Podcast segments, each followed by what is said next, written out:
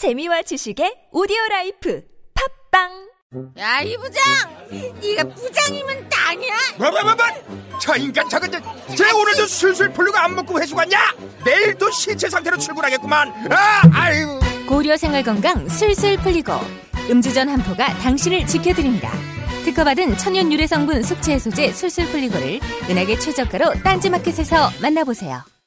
아무도 묻지도 따지지도 않고 가입하셨다고요 보험은 너무 어려워요. 걱정 마십시오 마이보험 체크가 도와드립니다 1800-7917 마이보험 체크로 지금 전화 주세요 1800-7917 이미 가입한 보험이나 신규 보험도 가장 좋은 조건을 체크해서 찾아드립니다.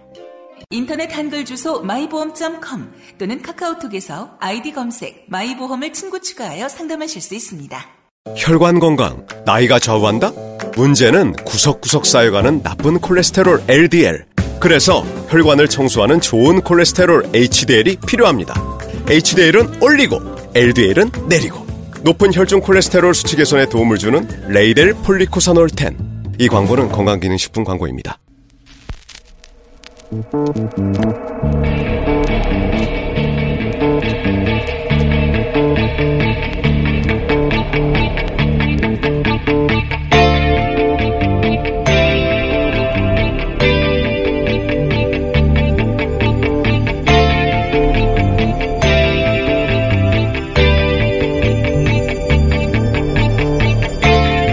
김호준입니다. 대북 특사단이 여섯 줄의 남북 합의 결과를 발표했습니다.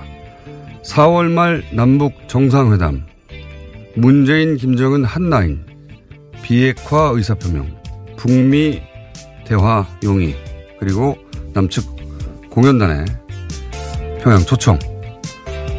하나같이 기대 이상의 성과입니다만 특히 한반도 비핵화는 선대의 유언이라고 밝힌 대목이 중요, 중요합니다. 비핵화 없는 항구적 평화 체제는 불가능하죠. 한반도는 75년째 정전 상태입니다. 전쟁을 일시적으로 멈춘 상태. 전쟁이 끝났다는 선언을 무려 75년 동안이나 유예하고 있는 거죠. 미국이 그 긴 세월 동안 평화협정을 처결해 주지 않고 있습니다. 올림픽 예술의 단일팀, 한반도기, 동시입장, 응원단, 공연단, 그리고 이번에 합의된 남북 정상회담, 한라인, 그리고 북미 대화 모두 이 한반도 평화 체제를 향한 중간 과정일 뿐입니다. 그동안 기회가 전혀 없었던 건 아니죠. 두 번의 정상회담이 있었습니다. 이번이 정말 어렵게 찾아온 세 번째 기회죠. 이 세 번째 기회는 절대 놓치지 말자. 이 기회를 방해하는 자는 결코 용서하지 말자. 김원준 생각이었습니다.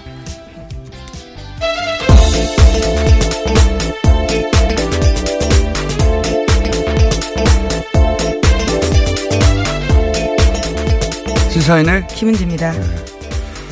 이렇게까지 획기적인 뉴스가 나올 줄 몰랐어요. 네, 그렇죠. 전 세계가 주목하고 있는 상황입니다. 뭐 잘해보자 이 정도 수준일 줄 알았는데 그게 아니에요. 예, 네. 대북 특사단이 가지고 온 보따리가 어마어마한데요. 예. 어, 일단 그 뉴스를 짚어주십시오. 네, 가장 큰 뉴스는 문재인 대통령과 김정은 북한 노동당 위원장이 오는 4월 말에 판문점에서 제3차 남북 정상회담을 열기로 했습니다. 또 북한은 한반도 비핵화와 북미 대화 의지를 분명하게 하고 대화가 지속되는 동안에는 추가 핵실험이나 탄도미사일 시험 발사를 하지 않겠다라고 약속했습니다. 그러니까 1박 2일 동안 대북 특사단 역할을 했던 정우영 청와대 안보실장이 어제 저녁에 밝힌 바인데요. 총 6개로 이루어진 특사 방북 결과 언론 발표문을 발표했습니다. 아, 이게 그 요즘 하도 뉴스도 많고, 예. 어, 우리 눈길을 끄는 뉴스가 여기저기서 막 터지고 있습니다만, 이 남북 관계에 있어서 어제 나온 뉴스만큼 큰 뉴스는 없는 것 같아요. 왜냐하면 다른 뉴스는 특정 영역에 영향을 미친다면 이거는 여기 사는 모든 사람한테 다 영향을 미친 뉴스니까요. 여기 보면 정상회담 뭐 세 번째니까 그렇다. 고 넘어가려고 하다 보니 판문점이라는 단어가 남쪽으로 되죠. 와요, 남쪽으로. 예, 네. 처음입니다. 북한의 최고 지도자가 남한에 오는 것은요. 그러니까요. 지금 김일성, 김정은, 아, 김, 김정일 시대에 이래 75년 만에 처음으로 내려오는 거거든요. 예. 남쪽에 판문점에서 한다. 그리고 뭐, 한라인이 있긴 있었어요. 근데 지금 이 한라인은 문재인, 김정은 다이렉트 라인이에요. 네, 이제 그것을 설치하고요. 남북 정상회담 전에 첫 통화를 하겠다라고도 밝혔습니다. 네. 그리고 이 두 가지는 그나마 어, 예상됐던 사안인데 예상이 안 됐던 사안이 뭐냐면 물론 뭐 남측에서 한다는 거는 아마 이제 그 판문점을 넘어서 이제 그 군사병력을 넘어오는 장면은 굉장히 역사적인 장면이 될 것으로 그러니까요. 보이는데요. 예. 거길 넘어올 거 아닙니까? 예, 그렇죠. 예, 굉장한 장면이 될 것 같고 예상치 못했던 건 뭐냐면 이제 비핵화 얘기 예요. 비핵화 얘기. 선대 유운이다. 저희가 잠시 후 정세현 장관과 이 문제 자세히 짚어보겠지만 굉장히 획기적입니다. 비핵화 그리고 체제 보장되면 뭐 핵을 우리가 가질 수 있을 이유가 뭐가 있어. 이런 이야기.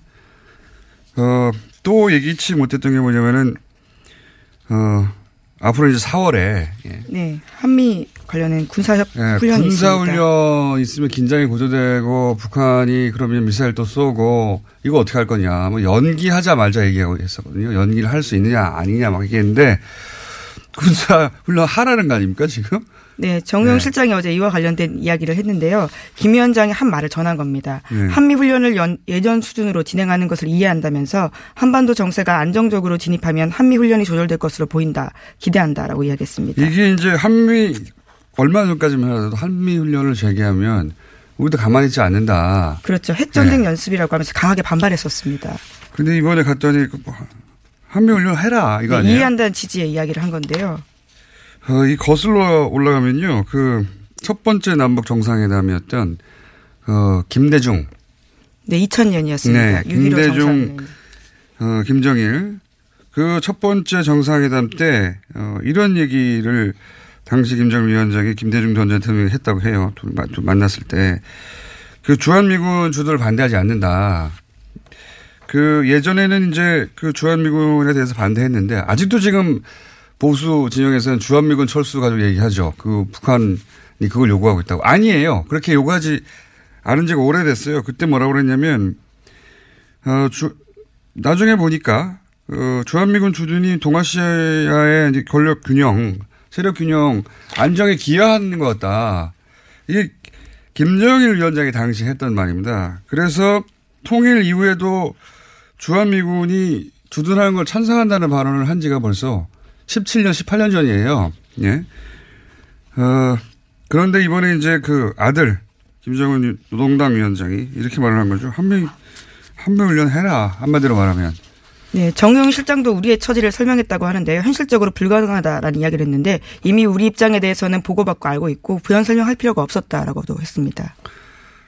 한미 군사훈련도 큰 걸림돌이고 그보다 더 큰 걸림돌은 이제 비핵화 관련된 발언 등이었는데 이렇게 되면 미국이 만나지 않겠다고 할 이유가 없는 거란 말이죠. 예. 그 예상했던 큰 걸림돌들이 다 없어진 거예요. 그러다 보니까 굉장히 획기적이죠.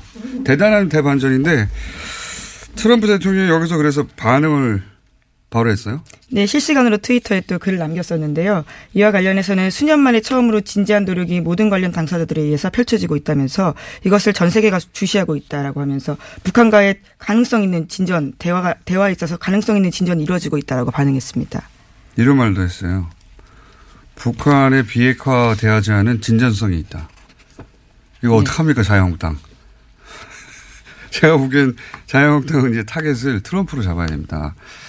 물론 또 트럼프 입장에서는 이게 자신한테 유리하다. 예, 중간 선거에도 유리하고 그렇게 판단했겠죠. 제가 자- 작년부터 주기차게 주장하는 게 그거 아닙니까. 트럼프가 노벨 평화상을 받도록 해주자. 받도록 해주고 우리는 평화를 가져가자. 예.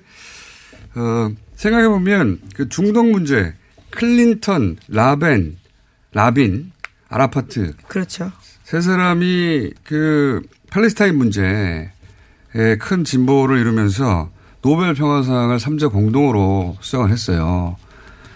어, 상상이지만, 예. 이 문제가 잘 풀리면 정말 이상한 조합 아닙니까? 김정은, 문재인, 트럼프. 3인의 공동 수상도 가능한데 다 필요 없다. 트럼프 가져가라.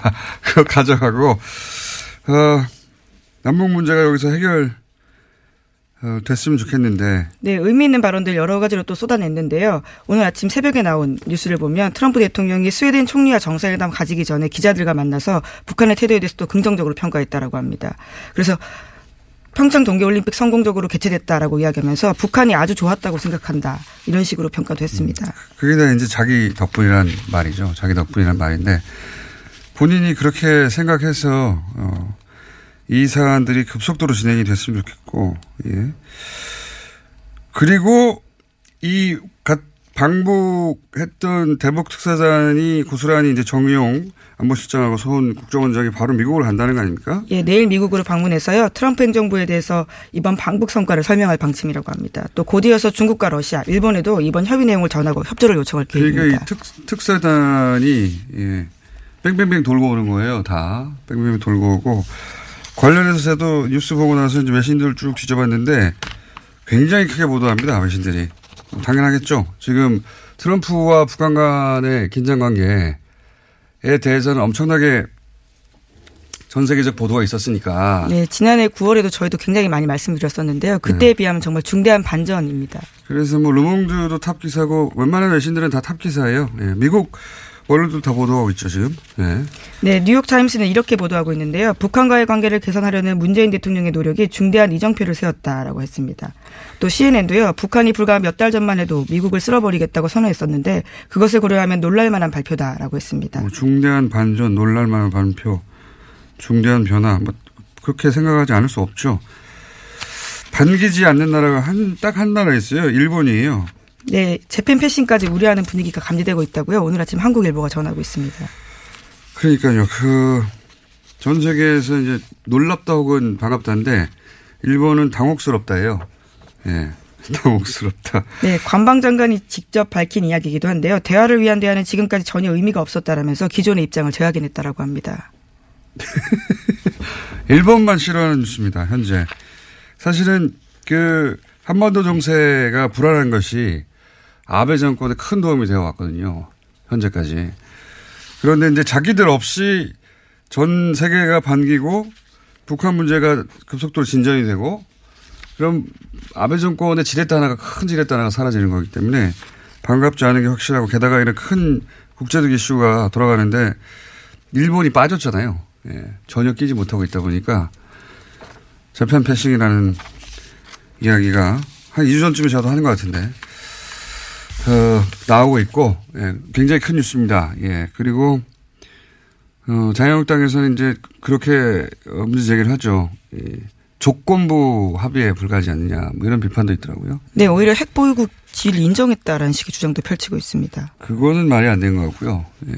조건부에 불과하다는 이야기는 이게 월세 계약서도 구석구석 조건으로 가득 차 있습니다. 한 장짜리. 조건이 없는 계약서가 있어요. 협상이 당연히 조건이 있죠. 예. 무조건은 주인하고 노예나 있는 겁니다. 그 자체는 비판이 안 될 것 같고 제가 보기엔 트럼프 대통령하고 보수정당이 싸워야 될 상황인 것 같습니다. 뉴스 굉장히 큰 뉴스여서 좀 짚어봤고 어, 잠시 후에 정세현 전 장관과도 얘기 나눠보겠습니다. 다음 수는요? 네, 검찰이 한 차례 구속됐다가 구속 적부심으로 풀려났던 김관진 전 국방부 장관에 대한 두 번째 구속영장 청구도 법원에서 기각됐습니다. 오늘 새벽 서울중앙지법 허경호 영장 전담 부장판사가 밝힌 바인데요. 허 부장판사는 종전에 영장이 청구된 사실과 별건인 본건의 범죄 사실에 대해서 다툴 여지가 있다면서 이미 진행된 수사와 수집된 증거의 내용으로 볼 때 피의자가 도망하거나 증거를 인멸할 염려를 인정하기 어렵다라고 밝혔습니다. 김관진 전 장관이 전 안보실장이 기각됐다. 예. 네, 두 번째, 기- 아, 두 번째는 아니고요. 정확히는 첫 번째 영장은 나왔었는데 구속 적부심으로 나왔고요. 이번에 또 두 번째 영장은 또 그렇죠. 기각됐습니다. 어, 세 번째 영장 청구가 들어갈 것 같다. 저는 그렇게 생각이 듭니다. 네, 검찰이 현재 반발하고 있는 중입니다. 자, 그렇고요. 다음은요. 네, 관련된 뉴스가 하나 더 있는데요. 이명박 정부 시절에 기무사가 대통령 비난 댓글을 단 민간인 누리꾼 정보를 불법으로 수집하고 신원을 파악했다라고요. 어제 KBS가 보도했습니다. 이에는 민간 포털 사업자도 동원됐다라고 하는데요. 이 모든 내용들은요. 또 기무사 문건에 나와 있다고 합니다. 이게 이제 그 뭐 정치인이나 유명인이나 연예인이나 소위 이제 대중 영향력이 있는 인사뿐만 아니라 그 개인을 상대로 한 거거든요. 예, 그렇죠. 군의 보안 방첩 부대가 민간인을 상대로 한 겁니다. 예, 진짜 국민하고 싸운 거예요. 예, 그런 내용이 나오고 있는 와중이고 워낙 뉴스가 커서 이 사안이 잘 안 다뤄지고 있는데 묻히고 있는데 이 반역이죠 반역. 예. 네, 군의- 김관진 장관 시절이고요. 예. 또 기무사가 청와대에 이 내용을 그대로 보고했다고 기무사 문건에 쓰여 있습니다. 그런 그런데 이제 김관진 전 장관이 이걸 축소했다 라는 의혹에 대해 혐의에 대해서 영장을 기각했는데 요 사안은 잠시 후에 이정열 판사 이정열 판사님이 오늘 할 얘기가 많네요. 예. 나올 테니까 잠깐 또 그때 어디가 봐- 하기로 하고요. 어, 오늘 새벽에 일찍 일어났더니 잠이 모자라가지고 안 그래도 바람이 새는데 말도 떠듬네요. 다음 뉴스는요. 네, 검찰이 이명박 전 대통령에게 14일 오전 9시 반에 검찰에 나와서 조사받으라고요. 정식 통보했습니다. 검찰 관계자는 지난해 파면 신분이었던 박근혜 전 대통령 때보다 이틀 더긴 8일을 줬다라고 하면서요. 전직 대통령에 대한 예우를 하고 있다라고 밝혔고요. 또 혐의 입증에 대해선 자신감을 보이면서 여러 차례 소환할 필요도 없다라고도 밝혔습니다. 다음 주 수요일이군요. 예. 드디어 이번에- 나옵니다. 예, 제가 이번에 10년간 쫓아다녔는데 드디어 포토라인에 서시는군요. 예. 혐의도 엄청 많아요. 예. 네, 어제 저녁 SBS가 꼽은 혐의만 하더라도요, 16가지입니다. 이명박 전 대통령은 크게 특수활동 비수수와 다스 관련 횡령 배임, 그리고 민간 분야에서 각종 뇌물을 받아 챙긴 의혹으로 나뉘고 있습니다. 혐의가 이렇게 많을까요? 16개가 다 뭐죠? 어쨌든 요것도 좀 잠시 후 이정열 판사하고 얘기 나눠보겠습니다. 예. 어, 한 가지만 기억해 주세요. 다스는 누구 겁니까? 여기서 시작됐다는 건 뉴스공장에서. 예. 라고 네, 저는 시사인도 보도를 같이 했죠. 다스는 누구 겁니까라는 질문을 여기서 시작했다는 거 누구 겁니까? 질문이 중요한 겁니다. 올해 질문사항 어, 마련해 주시고요. 자, 어, 혐의가 너무 많아가지고 네, 그렇죠. 그리고 저희가 대부분의 것들을 다뤘기 때문에 예, 대부분 들어본 혐의들입니다. 예, 전혀 되게 돈과 거- 관련되어 있는 혐의들입니다. 예, 지금 어 최근에 나온 뇌물만 해서 100억이 넘어갔어요. 뇌물만 해서 확 확인된 거죠. 네, 확인된 것만 그렇습니다. 예, 무슨 여러 가지 해외에서 의혹들 이런 거 다 빼고 뇌물로 직접 받은 것이 확인된 것만 100억 정도입니다. 다음 뉴스는요? 네, 심지어 거기에 2억 더 있다고요. 오늘 아침 한국일보가 보도했습니다. 검찰이 이명박 전 대통령이 또 다른 수억 원의 뇌물을 받은 정황도 확인했다라고 하는데요. 서울중앙지검 특수 2부는 이명박 전 대통령 쪽이 2007년 대선 전후로 ABC 상사 회장 손모 씨로부터 2억 원을 받은 정황을 포착했다고 합니다. 이 업체는 서울 지하철 2호선 강남역 일대에 대표적 명소로 꼽히는 뉴욕 제가를 인수 운영했다는 회사인데요. 손 씨는 돈을 건넨 사실을 모두 인정하고 있다고 합니다. 정말 웃긴 뉴스네요.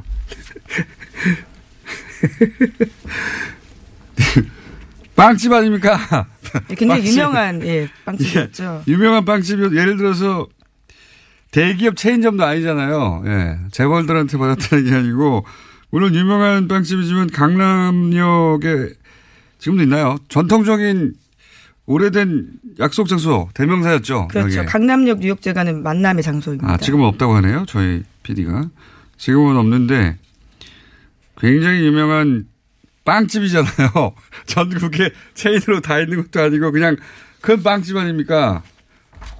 여기서 무슨 뇌물을 또 받았어요. 예, 돈을 건넸다고 인정한 손 씨는요. 이명박 전 대통령 재임 기간에 민주평화통일자문회의 서울시 부의장이 임명됐다라고 합니다. 그 대가가 아닌가 하고 검찰을 의심하고 있다고 하는데요. 민통은 이게 무보수인데 왜 거기에 돈을 주고 갔을까요? 또 거기다가요 부의장이 임명된 뒤에는 국민훈장 모란장을 받았다라고도 하는데요. 여러 가지 대가성이 있지 않았냐라고 의심하고 있는 상황이라고 합니다. 아니 이 자리가 가서 돈 버는 자리가 아니라고요. 네, 지형유지라는 점을 아, 가시할 수. 있는 자리라고 하는데요. 또 그러한 소위 스펙을 통해서 정치권에 진출할 수도 있고 다양한 음. 의미로 쓰일 수 있는 자리죠. 민주평통이 이게 명예직 자리거든요. 예.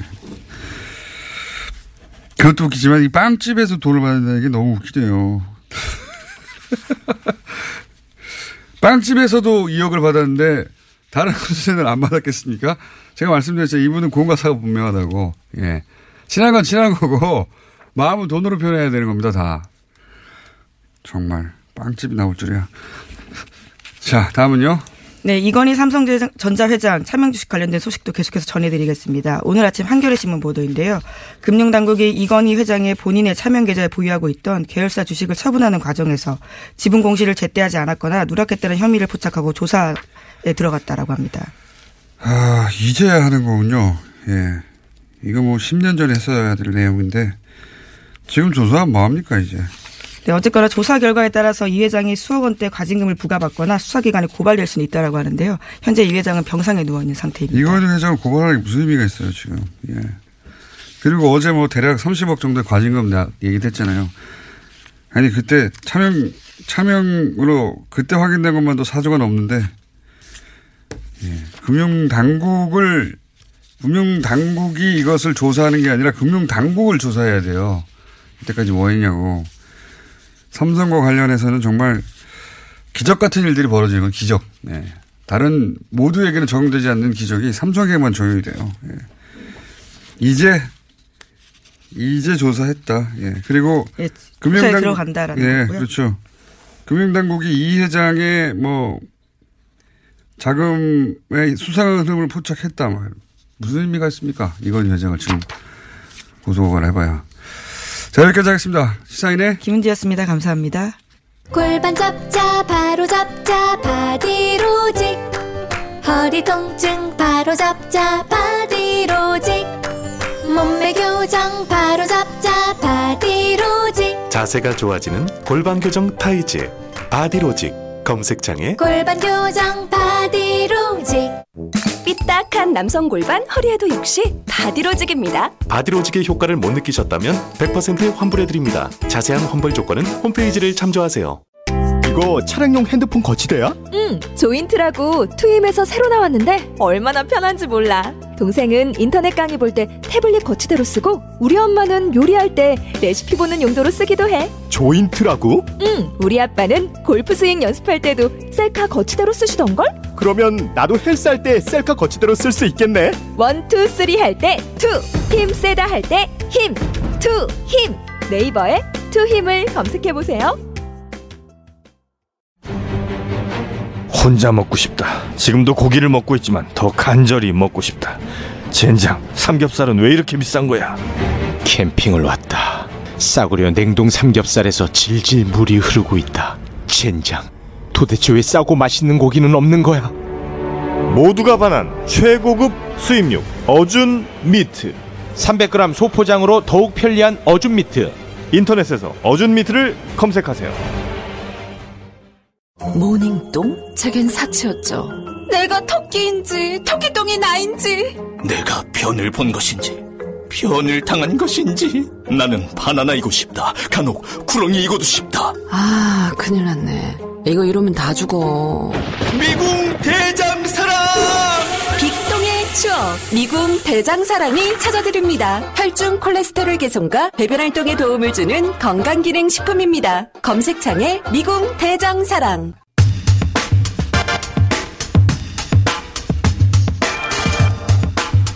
모두에게 네, 충격을 남긴 사건이죠. 안희정 전 지사 사건. 이제는 이제 형사적인 관점에서 이 사안이 어떻게 진행될 것인가 이야기가 많습니다. 법무법인 법인 동안의 이정열 전 판사님 나오셨습니다. 네. 안녕하십니까. 저희가 이제 정치적 권력형 비리에 대해서만 항상 다루다가 근데 이건 권력형이기 때문에 그렇죠. 예. 역시 그 다뤄야 될 사건이 됐습니다. 워낙 주목도도 크고요. 예.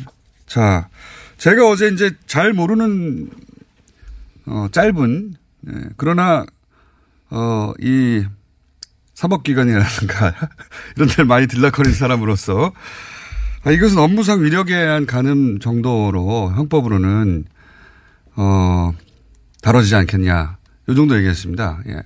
정치적으로는 뭐 도덕적으로 윤리적으로는 이제 끝난 사건이에요. 사건 자체는. 이제 앞으로 남아서 진행될 이야기들은 그러면 민사적으로 형사적으로 뭐 이런 얘기가 나올 텐데 우선 어, 이게 맞습니까? 현재 주어질 수 있는 혐의가 업무상 위력에 의한 가늠? 그렇죠. 저기 공장장님께서 정확하게 항상 말씀하시잖아요.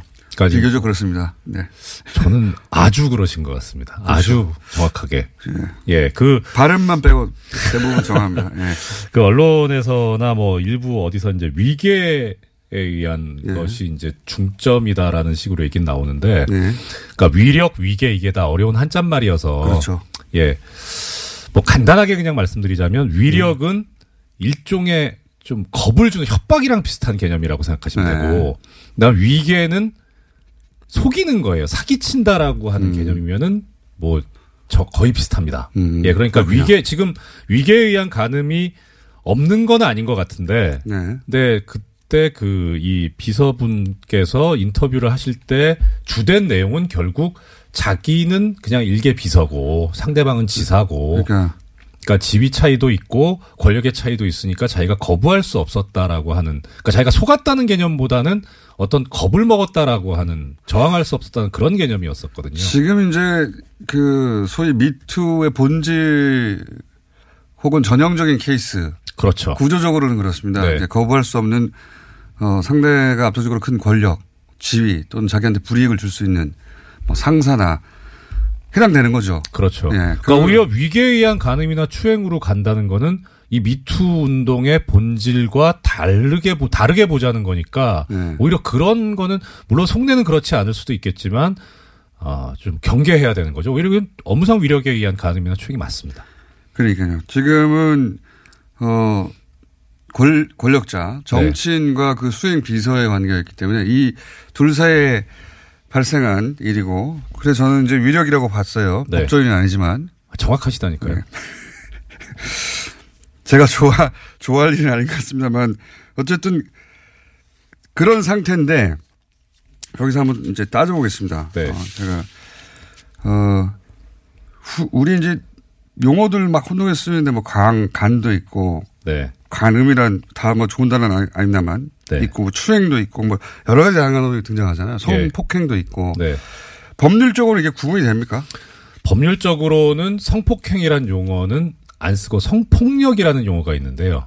네. 성폭력이라는 용어 안에 포섭되는 게 법적으로는 강간하고 추행이 있습니다. 강간과 추행. 예. 그러니까 이제 우리 그, 일- 그런, 우리 보도상으로는, 언론상으로는 이제 이게 좀 너무 단어가 강한 의, 그 느낌을 가지고 네, 있으니까 아주. 성폭행, 성추행 이렇게 좀 순화해서 표현을 아. 하자라고 하는데 성폭행은 강간과 같은 개념이고 그렇죠. 성추행은 그야말로 추행이고요. 강제추행과 같은 개념인데 이 차이는 그겁니다. 저기 법정 용어니까 성교행위가 있었느냐 아니냐에 따라 달라집니다. 성교행위가 있었으면 그러면 간음행위, 강간행위가 되고 없었으면 음.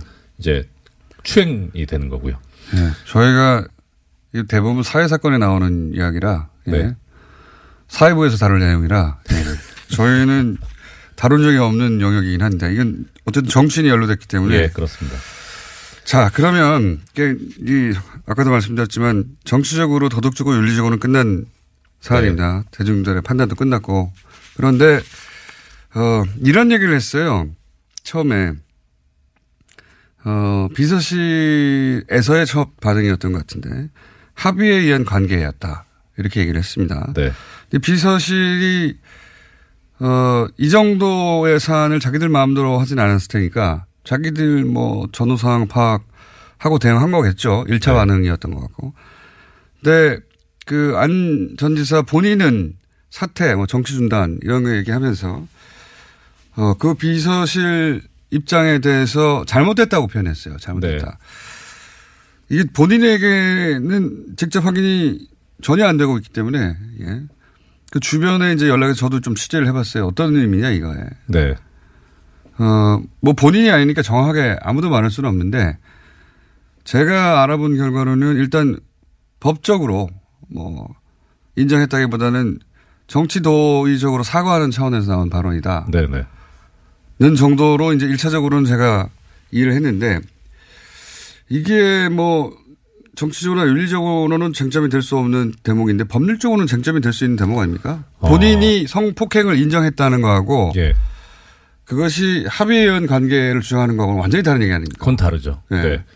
그러니까 정치적 수사 일종의 그렇게 파악하신 또 이 공장장님의 견해가 탁월하신 정확한 그러니까 이게 지금 뭐냐면 네.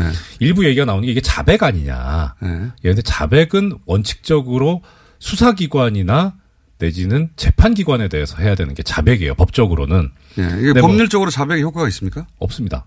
다만 예, 그러니까 요건이 두 개가 있는데 하나는 수사기관이나 저 재판기관에 대해서 해야 된다는 그런 요건이 있고 또 하나는 뭐 자기의 어떤 생각이나 이야기를 다른 글이나 서면으로 나타낸 것도 그런 것도 나중에 자백의 효과가 있는 부분도 있긴 한데 그게 자백의 효과가 있으려면 대체로 범죄 사실과 유사한 어느 정도 근접한 정도의 사실관계가 나타나 있어야 됩니다. 아, 전후 사실관계를 적시하고 이거에 예. 대해서 내가 인정한다. 그렇죠. 그러니까 지금 이 얘기는 뭐냐면 비서실에서 합의에 의한 관계라고 했는데 그건 잘못됐다라고 하는 거는 뒤집어서 표현하면 합의가 없었다는 얘기 정도는 되잖아요. 그러니까 아 합의가 없었고 어떤 강제력이 있었구나라고 하는 일종의 정황 증거로서는 효력이 되지만 어 이거 완전 성폭행이네. 뭐 완전 인정했네. 이렇게 자백으로까지 볼 수는 없는 거죠. 법률적 자백으로는 아니다. 네. 왜냐하면 지금은 정치적인 어떤 효과나 정치적 파장 정도만 논의되는데 그게 머지않아 이제- 이제 직접 고소가 이루어졌지 않습니까? 네. 예. 이게 머지않아 후터라인이 서게 돼 있어요. 당연히 원하든 원하지 않던. 그러면 그 다음 공방은 법적인 공방 아닙니까? 그렇죠. 예. 그때까지 어, 계속해서 이런 이야기들이 따라갈 텐데 이런 요 현재 법률적인 부분에서 이게 쟁점이 될 수 있냐 저는 궁금했었고. 예. 예. 저도 뭐 보기에 뭐 공장장님 생각을 따라가는 것이긴 합니다만 예. 상당히 좀 고도의 어떤 생각이 있었다고 드는 게 예. 그러니까 어차피 이게 합의에 의한 관계라고 해도 예. 본인으로서는 이제 불륜인 셈이 되니까 정치적으로는 끝난 거. 도덕적, 그러니까, 예. 윤리적, 정치적으로는 이렇게 하나 저렇게 하나 끝난 그렇죠. 건 똑같아요. 그러니까 예. 굳이 지금 이 타이밍에서 법적인 걸 다투려고 나설 필요는 없지 않았을까. 그런 정신은 없었을 거라고 봅니다. 그런 계산과 정신이 있었던 상황은 아닌 것 같고 그냥 다 끝났다. 예. 다 그렇죠. 끝났는데 뭘 세세하게 구분하느냐 이 정도의 상황이었던 것 같긴 한데 어 제가 이제 좀 취재를 해보니까 그렇긴 한데 그런데 이게 법률적으로 어떻게 되느냐 어 그건 이해했고요 법률적으로 자백으로까지 받아들이지 않는다. 네. 자 이제 이게 개인들의 차원으로 넘어가 보죠. 개인들 이 그 뭐 위력이나 위계 그러니까 네. 소위 직장 내에서의 상하 관계라든가 네. 뭐 지금 또, 어, 국회에서 또, 그 보좌관, 비서관하고 의원 간의 관계에서 나오고, 이 상하 관계는 사실 모든 조직에 다 있잖아요. 그렇죠. 예. 네. 그, 뭘 주의해야 됩니까? 사실은 그 남성 일반, 그러니까 정, 정치적, 정치판에 있던 아니면 예. 어느 판에 있던, 어, 이게- 여야를 떠나서 사실은 이게 남성 일반한테 그 경각심을 주고 나 스스로 주의하게 만드는 면이 있어요. 기본적으로 다. 그 뭐 공장장님께서 그렇게 표현하셨습니다만 주의한다기보다 네. 그냥 하면 안 돼요. 그렇죠. 예, 그러니까 그런 부분을 예예 예, 예. 근데 근데 제가- 상하관계에도 연애는 있어요. 제 말은. 그렇죠. 예. 그러니까 제가 이제 이거와 관련된 그런 판례를 그냥 소개를 해드릴게요. 예, 표현을 그러니까 주의해야 됩니다. 예. 예, 표현을 주의. 예. 상하 제 말은 아, 무슨 말씀인지 아, 예, 예. 상하관계에도 연애는 있거든요. 네. 그러니까 그러면 지금 평직원끼리만 연애하는 건 아니잖아요. 예. 그런 의미인데. 그러니까 아까 처음에 공장장님께서 말씀 주셨는데 네. 강간과 업무상 위력에 의한 간음이 어떻게 다른 건가라는 이제 문제가 제기될 수 있거든요. 네. 강간은 아시다시피 폭행 또는 협박을 해가지고 한 거를 저항을 피해자로 하여금 저항을 완전히 그냥 못하게 해버리거나 아니면 현저히 곤란하게 예 그런 상태까지 빠지게 해야, 해야 되는 게 그렇게 돼 있어요. 현저히 곤란하다. 예, 근데 어려운 표현이에요. 예, 어려운 표현인데 이거랑 대비해 보시면 돼요. 그러니까 이 업무상 위력에 의한 간음은 업무상 위력은 이 강간에 있어서의 강제보다 훨씬 다운돼 있습니다. 음, 그렇군요. 예, 강도가 약해요. 어떻게 표현하고 있냐면 판례에서는 이때 이 위력이라고 하는 거는 그냥 자유 의사를 억압하기에 충분한 정도면 된다. 아, 이게 그거군요. 예. 이게 소위 이제 자유 의사. 예. 예, 그러니까 완전히 그 자신이 자신의 의지로 결정을 하는 게 아니라 거기에 영향을 미칠 정도의 지위나 압력, 그게 뭐 무언이든. 야, 그 판례를 그대로 얘기하시네요. 그래요? 네. 요 그렇게 나와 있습니다. 유형적이든 무형적이든 묻지 않고 폭행 협박뿐만 아니라 사회적, 경제적, 정치적인 지위나 권세를 이용하는 것도 가능하다. 아하. 판례 이렇게 나와 있습니다. 이미 그렇게 나와 있군요. 예. 그러니까 지금 이제 사람들이 오해하기를 아니 내가 팔을 끌어당겼어. 네. 아니면 내가 뭐 때렸어. 네. 라고 하는 것으로 피해질 수 있는 게 아니라는 거죠. 그렇죠. 예. 그러니까 이번 그 사안에서도 그 피해자분이 그렇게 얘기하셨잖아요. 저분은 지사고 나는 비서에 불과하기 때문에 내가 어떻게 할 수 없는 상황이었다라고 하는 게 이 판례하고 맞아요. 그렇군요. 정확하게 이 판례가 맞는 거군요. 예. 전형 전형적인 미투에 해당되는 그렇습니다. 모르겠습니다. 재판장에서 또 다른 얘기가 나올지는 모르겠으나 지금 현재 이 사건은 정확하게 미투에 해당되는 사건. 네. 이 법조에 가면 이런 사건은 또 다른 얘기가 나오긴 하긴 했었습니다. 과거에 사례를 보자면. 근데 지금은 그런 얘기 할 필요가 없는 거고요. 그렇죠. 이게 그러니까 팔을 땡겼다. 네. 뭐 때렸다. 네. 막 폭력을 가해서 억지로 뭐 목을 졸랐다 뭐 이런 것까지 안 가도 된다는 내가 때렸어 아니면 뭐 그렇죠 그렇죠 예 폭력을 썼어 강제로 했어 이 말은 해당되지 않는다는 겁니다. 이게. 예. 이 사안에 그렇죠. 그거 굉장히 명심해야 될 사안. 예. 그러니까 그냥 그냥 뭐 뭐라고 표현해야 되죠? 이상 야릇한 내가 만약에? 던졌는데 예. 내가 그 말을 듣지 않을 경우 내가 어 예를 들어서 월급이 절반으로 떨어진다든가 그렇죠. 해고가 될 수 있다. 해고가 된다든가 예. 아니면 뭐 인사고과에서 불이익을 받을 수 있다던가. 그, 그 점을 이용한 그렇죠. 그, 그 위력, 그걸 위력이라고 표현한 거죠. 예. 그리고 여기에 판례가 하나 더 추가하고 있는 건 이겁니다. 현실적으로 피해자의 자유의사가 억압될 것임을 요하는 것도 아니다. 그러니까 현실적으로 겁을 먹지 않아도 돼요. 그냥 그런 지위에만 있으면 그렇게 되는 거예요. 아, 이거 진짜 어렵네요.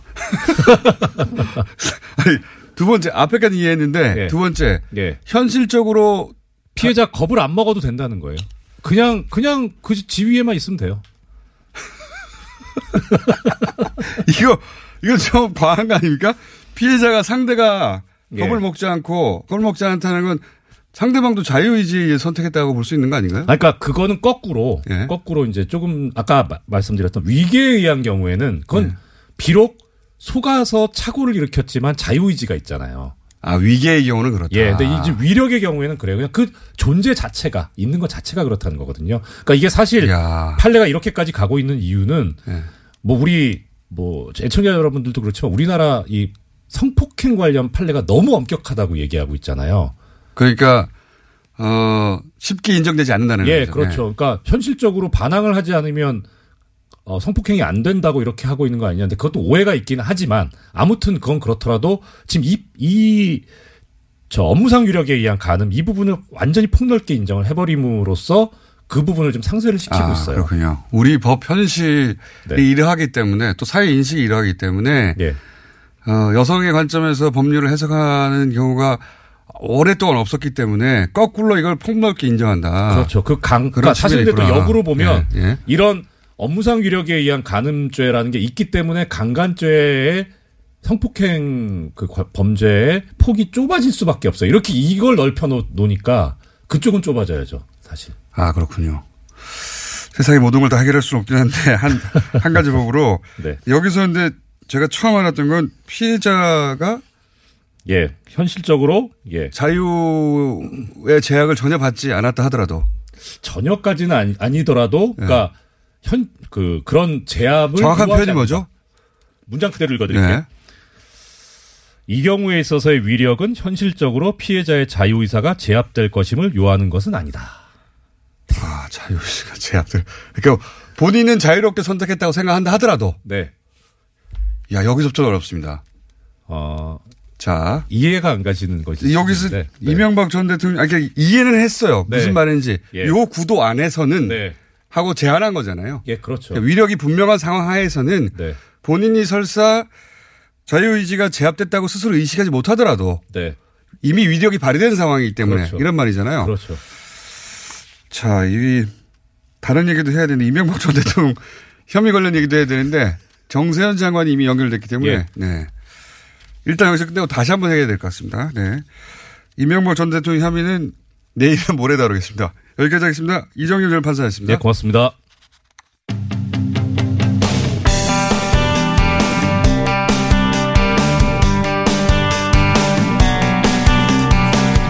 정세현 전 장관 연결되어 있습니다. 안녕하십니까?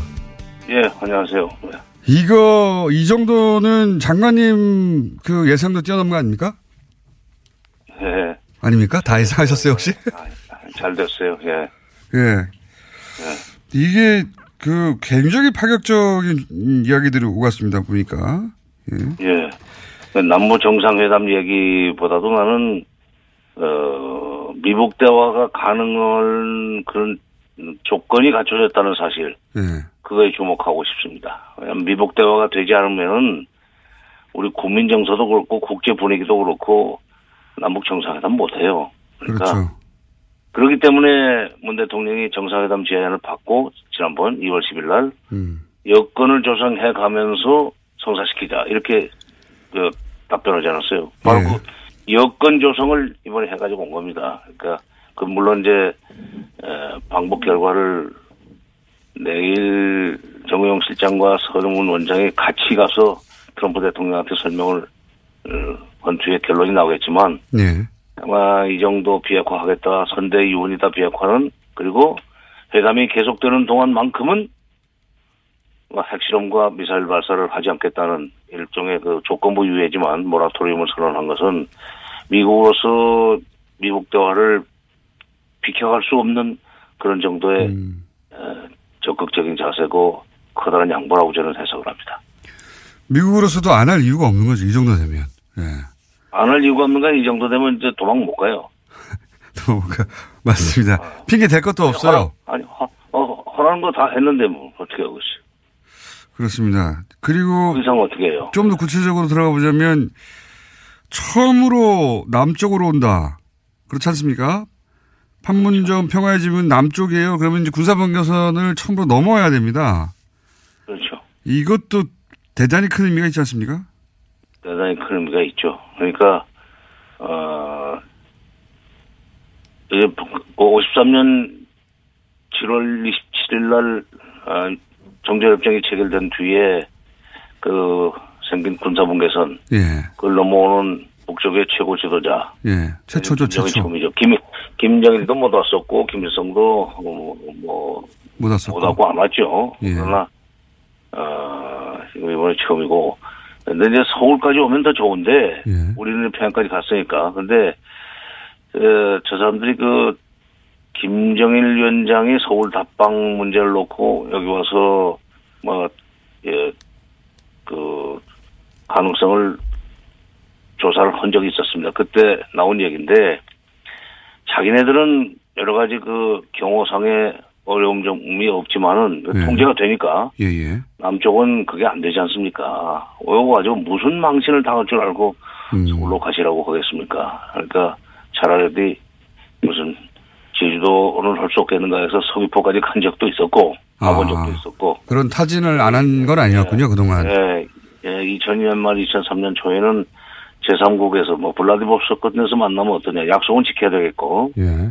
어, 그렇기 때문에 그런 제안도 있었는데 그때 판문점을 생각했더라면 참 좋았을 텐데 그러니까 2000년 정상회담 이후에 어, 이게 군사문, 예, 예. 군- 군사분계선을 넘어오는 장면은 아주 어, 역사에 남을 장면이 될 것 같습니다. 예. 그렇죠. 그러면 더구나 이 그, 거기서 회담을 한다는 것은 남북 간에 그 아니 남북이 지금 이런 현실에서 살고 있다. 예. 저는 그것이 에, 전 세계에 에, 알려지는 셈이 되고 그 다음에 저는 어저께 그 얘기를 들으면서 옛날에 동서독이 관계 개선을 시작할 때 국경 바로 건너 정거장에서 처음에 했었죠. 에어푸르트라는 역에서 동독 쪽에 에어푸르트라는 역에 가서 아하. 에어푸르트 역에 가서 브란트 수상이 어 그 동독의 서독의 동 브란트 수상이 동독의 그 공산당 서기장하고 회담을 했고 예. 그다음에 거기에 대한 답방 형식 답저 2차 정상회담을 동서독 정상회담을 어 서독으로 넘어와서 바로 역에 카셀이라는 역에서 역사에서 회담을 한 적이 있었습니다. 저는 어저께 그 합의 결과를 보고 아 이게 에어프로트 카셀 회담하고 많이 비슷하다. 그렇게 되면 우리도 다음번에는 어그 판문각 뒤에 있는 통일각에 가서 정상회담을 한번 해야 될 것 같아요. 그렇겠네요. 이것도 굉장히 큰 의미 있는 것 같은데, 당연한, 대단한 의미가 있는 것 같은데, 그 군사, 이제 그 북, 뭐, 선친의. 아니, 유언이 아니라 유지다. 예. 어, 그러면서 한 발 더 나가서 이제 그 군사훈련 재개해도 괜찮다. 여기까지 갔지 않습니까? 그거 그것도 큰 거예요. 그러니까 비핵화하고 군사훈련 재개까지 다 묶어서 예. 이게 시비 걸 수 없을 만큼 다 가버렸어요. 그죠? 그렇죠. 그러니까 예년 수준으로 한다면 예년 수준이라는 얘기가 아마 작년 작년에 엄청나게 했어요. 뭐저 괌에서 B1, B가 뜨고 뭐 이른바 전략 자산이 그냥 왕창 떠가지고 북한을 정말 그 겁나게 해줬는데 했는데 이번에는 그러니까 그런 거 안 나오고 그냥 어 하려면 어 병력 훈련 그러니까 재래식 병기를 가지고 어 그다음에 또 규모도 어 병력 규모도 그렇게 크지 않게 하는 거야 어, 우리가 그 참을 수 있다. 그 대신 그런 만큼 대담하지 않은 얘기예요. 맞습니다. 이제 뭐 대화의 전제 조건으로 삼았던 것들이 어 그리고 그, 그 전제 조건이 굉장히 해결하기 어려울 것이다. 라고 했던 것들이 네. 이제 걷어졌습니다. 이렇게 되면 북한으로서는 미국과 반드시 대화하고 싶다 이런 거 아니겠습니까? 그렇죠. 바로 그겁니다. 그러니까 그만큼 대화를 저시 필요하기 때문에 좀 이렇게까지 나왔는데 이걸 계기로 해서 미국 간에도 대화가 시작이 되고 그다음에 또 정상회담도 되고 또 북핵 문제가 본격 그 기본적으로 해결되려면 특히 비핵화 프로세스와 평화협정이 동시에 진행이 되려면 육자회담이 열려야 돼요. 예. 육자회담에 그러니까 그 이거 지금 미국 미국 설명 끝나고 정용 실장은 중국 러시아를 가고 서훈 원장은 일본을 가는 걸로 돼 있어요. 네. 육자회담 참가국들 다 도는 겁니다. 이렇게 되면은 어 미국 대화 이후에 육자회담을 육자회담을 하도록 기반을 닦아야 된다는 우리 정부의 정책 의지가 아, 드러난다고 보는데 북핵 문제는 육자회담을 가면 이제 9.19 공동성명, 2005년 9.19 공동성명 구도로 돌아가, 가야 된다는 얘기가 되고, 그렇게 되면 이미 합의가 된 거를 이행만 하면 되기 때문에 상당히 빠른 속도로 비핵화 내지는 평화협정 문제가 속, 어, 해결 국면으로 들어갈 수 있으라고 봅니다. 우리 좀 편하게 살 수 있는 시간이 당겨질 것 같아요. 어, 이 말도 굉장히 이제 귀에 꽂히는 말입니다. 체제가 보장되면 핵이 뭐 왜 필요하겠느냐. 그렇죠. 네. 체제 보장을 위해서 핵을 개발한 거 사실 핵의 보유 양으로 보자면 북한과 미국이 비교도 안 되니까요. 그렇죠. 예, 핵몇 개 가지고 있다고 뭐 미국을 이길 수 있는 것도 아니고 이 핵은 자기 체제 보장을 위해서 만들었다는 거를 자, 거꾸로 보면 자백하는 것과 마찬가지 건데 그렇죠. 어, 어, 이제 가장 어려운 거는 그럼 어떻게 체제를 보장할 것인가 서로 그냥 수교예요. 수교. 네, 미국 수교. 미국 수교 그리고 평화협정. 뭐 적대시 정책 포기라는 것은 그냥 그건 어, 순서에 들어가 있는 얘기지만 적대시 정 수교까지 하고 나면 적대시 정책 군사적으로 적대를 못 하죠. 또 평화협정 체결 도하면 군사적인 적대 행위를 할 수가 없습니다. 그렇긴 한데요. 예. 먼저 핵을 포기해라 아니다. 뭐 이런 이런 얘기도 왔다 갔다 할 거 아니겠습니까 또 그죠? 아니 근데 이제 그거는 9.19 공동성명 얘기를 제가 왜 하냐면 9.19 공동성명에는 모든 약속은 말 대 말 행동 대 행동으로 이행한다. 말 대말 되어 행동 있었는데 어, 행동 대 행동으로 가면은 되죠. 그러니까 딱 보고 핵포기 하는 거 보고 평화협정 거기서 그 자리에서 바꾸면 되는 거 아닙니까? 전 정세현 장관이었습니다.